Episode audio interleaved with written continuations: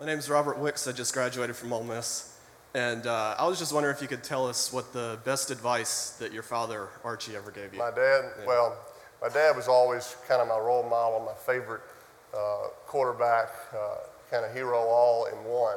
And I felt fortunate to have him right there in my own house. And uh, uh, I think you always have to have a favorite player. He was my favorite player. And Then he retired. Dan Marino came in, and then Dan Marino retired. Now Eli is my favorite player. So you got to always have a favorite favorite player. Uh, lots of advice through the years. Um, have a great work ethic was um, probably the, the, one thing that's always carried with me. Um, you got to achieve anything, you got to work at it. Nothing's going to come easy.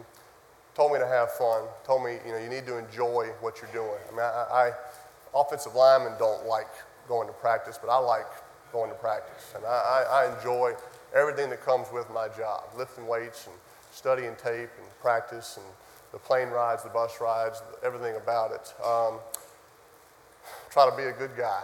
You know, it's kind of that's his southern way of saying, you know, try to try to do the right thing. Try to always try to take 10 seconds to go. Do I need to do this, or should I go the other direction? And so all those things. And my mother and my father gave me great, great advice over the years. I feel real lucky. Um, you know, try to remember your priorities. You know, your faith, your family, your education, and then kind of your extracurricular activities. And for me, you know, football, as much as I love it, is kind of in that fourth priority. It's never going to come before those other priorities. So uh, I just um, still ask my dad a lot of questions and still seek advice from him. Yes, ma'am. Uh, g'day, Peyton. Um, my name's Ted. I'm from Tasmania in Australia. Um, sorry, couldn't see that. Um, I've got a friend who's a professional sportsman, and uh, he, uh, he was, he's got a lot of flair in his game, uh, but uh, he couldn't quite make it to the top level, and he's, uh, he's actually started taking performance enhancing drugs. And I'm wondering if you have any advice on how you can work with someone who's started to go down that route to, uh, to stop them taking them. And if you have any advice for young professional athletes that are struggling to make it that might help them avoid that route. Well, that's, a, that's a real, obviously popular subject in, in sports today, professional sports, you know, namely baseball during this time.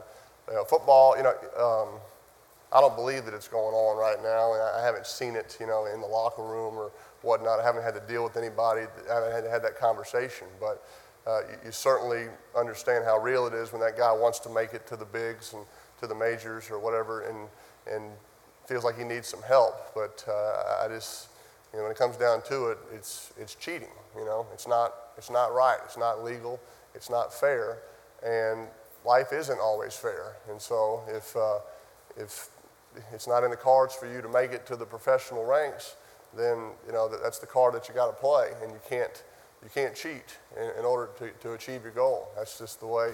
That's the integrity of the game. So, uh, as far as what you say to, to that person, I mean, I, am probably not the right guy to ask, and that sounds like an intervention. Uh, uh, if you will. But uh, I think you just encourage them, uh, you, you, support them. You know, obviously, anytime your dream doesn't come true, it, it's, it's devastating, it's crushing. I, have had extremely tons of disappointments in my sports career. And, and, and, you, and, you, and you lean on the people that you can trust and for support. And when a parent or a friend tells you to keep working, keep working, hang in there, good things will come, good things will come, you believe that. So that's what I would tell you to tell them. But uh, uh, you just can't go down that route. That's just not, uh, that's not, that's not right. And, uh, you know, there's to keep working hard and, you know, the, the ball will bounce his way eventually, I believe. Okay. I think we have another question here.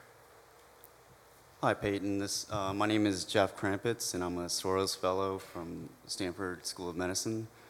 Um, it's a real honor to meet you, sir. I'm like a kid in a candy store. Um, so, some of the greatest lessons I've learned in my life have not been in a classroom, but rather on the football field. And I was wondering uh, what lesson, what's the greatest lesson you've learned from the game that we love so much?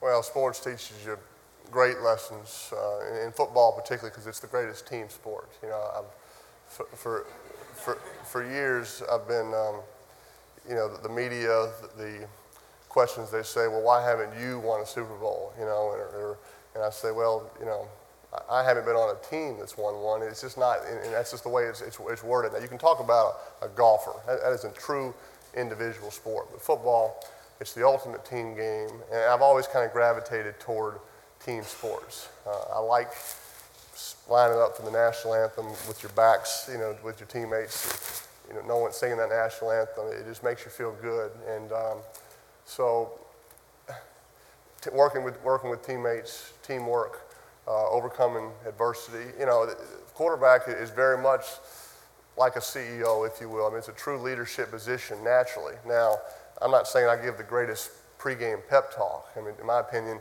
if you're not ready to play at one o'clock, you know, my five-minute speech uh, is a little late. Uh, we, we probably uh, we're probably overscheduled that day, you know.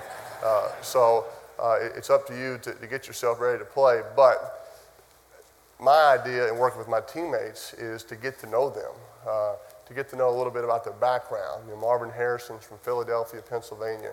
I've been to Philadelphia with Marvin. I've seen kind of where he grew up, and I kind of know what makes him tick. Uh, Edgerrin James is from Immokalee, Florida. I've been to Immokalee to kind of see where Edgerrin grew up, a real challenging uh, upbringing. I'm from New Orleans, Louisiana, and so all three guys from three different parts of the country and three different upbringings, it doesn't matter on Sunday because you all come together and you're all working for one common goal. So that's probably been one of the most rewarding aspects of what I've learned in sports is working with teammates and uh, seeing the different personalities and seeing how hard these guys work and working together to achieve uh, that one common goal. Peyton, this will be our last question Sure. over here. Uh, Hello, Peyton. Hey, Uh, My my name is Frank Leifarth from Yankton, South Dakota, and I'm, I'm, I think, what you once referred to as one of those stupid kickers. Um, uh, But, but I know you didn't mean it. Um, But, um, but what I wanted to say is I had, I had um, at the time, and especially more now, had a lot of respect with you staying that fourth year at Tennessee, um, and even more respect um, that you did not take just dance lessons, but you, but you kept on with your education um, and graduated Phi Beta Kappa with honors, um, and have gone on to have a very successful career since. So could you just talk about that? What was your motivation um, for continuing on with um, a relevant education, and um, what will that do for you after football? um, idiot was the word I used, not stupid. It was idiot yeah.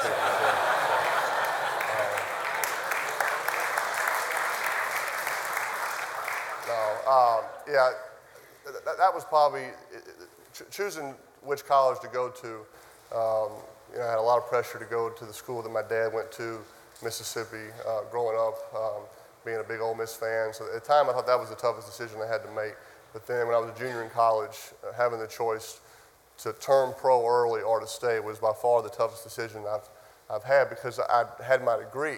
You know, football players, you have to go to summer school every summer for workouts. And so I said, I'm here, I'm going to take, you know, as many hours as I can. So um, I graduated in, in three years and really didn't know I had a chance to until I had this meeting with my advisor and he said, well, if you take, you know, 22 in the fall and 18 in the spring, you can graduate as a junior. I said, well, I think I might go ahead and do that. And so, and then all of a sudden, you know, the New York Jets have the first pick, and they say, you know, I talked to Bill Parcells, and he says, well, we're probably going to take you. So, you know, and so I'm going, well, how can I not go pro? I've got my degree.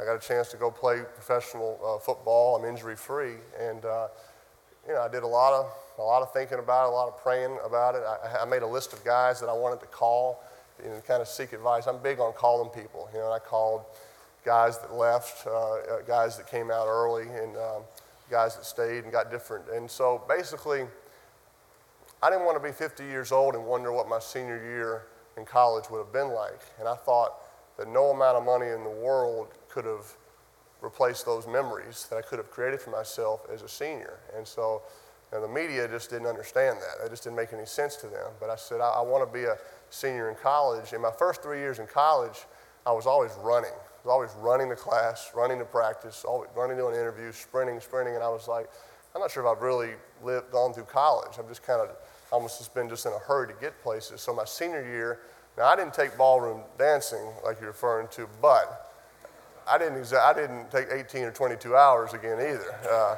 uh, but I took, you know, I took, uh, I went into grad school uh, in 12 hours, took 12 hours, and uh, so the point is that that senior year was one of the best years I've ever had.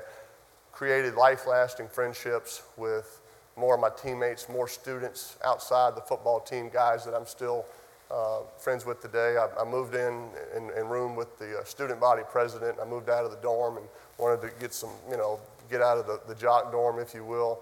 Uh, and so I, I had a great senior year, and, um, and, and I think you got to throw the injury card. That was a big question. How can you come back? What if you get hurt? You know, you're turning down millions and millions of dollars, and I just don't play that card. I don't live uh, my life that way. A lot because of you know what, what happened to my brother. He just it, it can stop at any time, and you know whether crossing the street or in a football game. I, I just um, I don't I don't play that card. I, I just threw that out of the equation. So and I was fortunate to stay healthy, and you know still got drafted. Um, uh, you know, by Indianapolis with the first pick, and uh, it's, it's worked out since. But I guess my, my other my other last thing I'll close with is when you make a decision like that, you can't look back. That's the best advice I got to.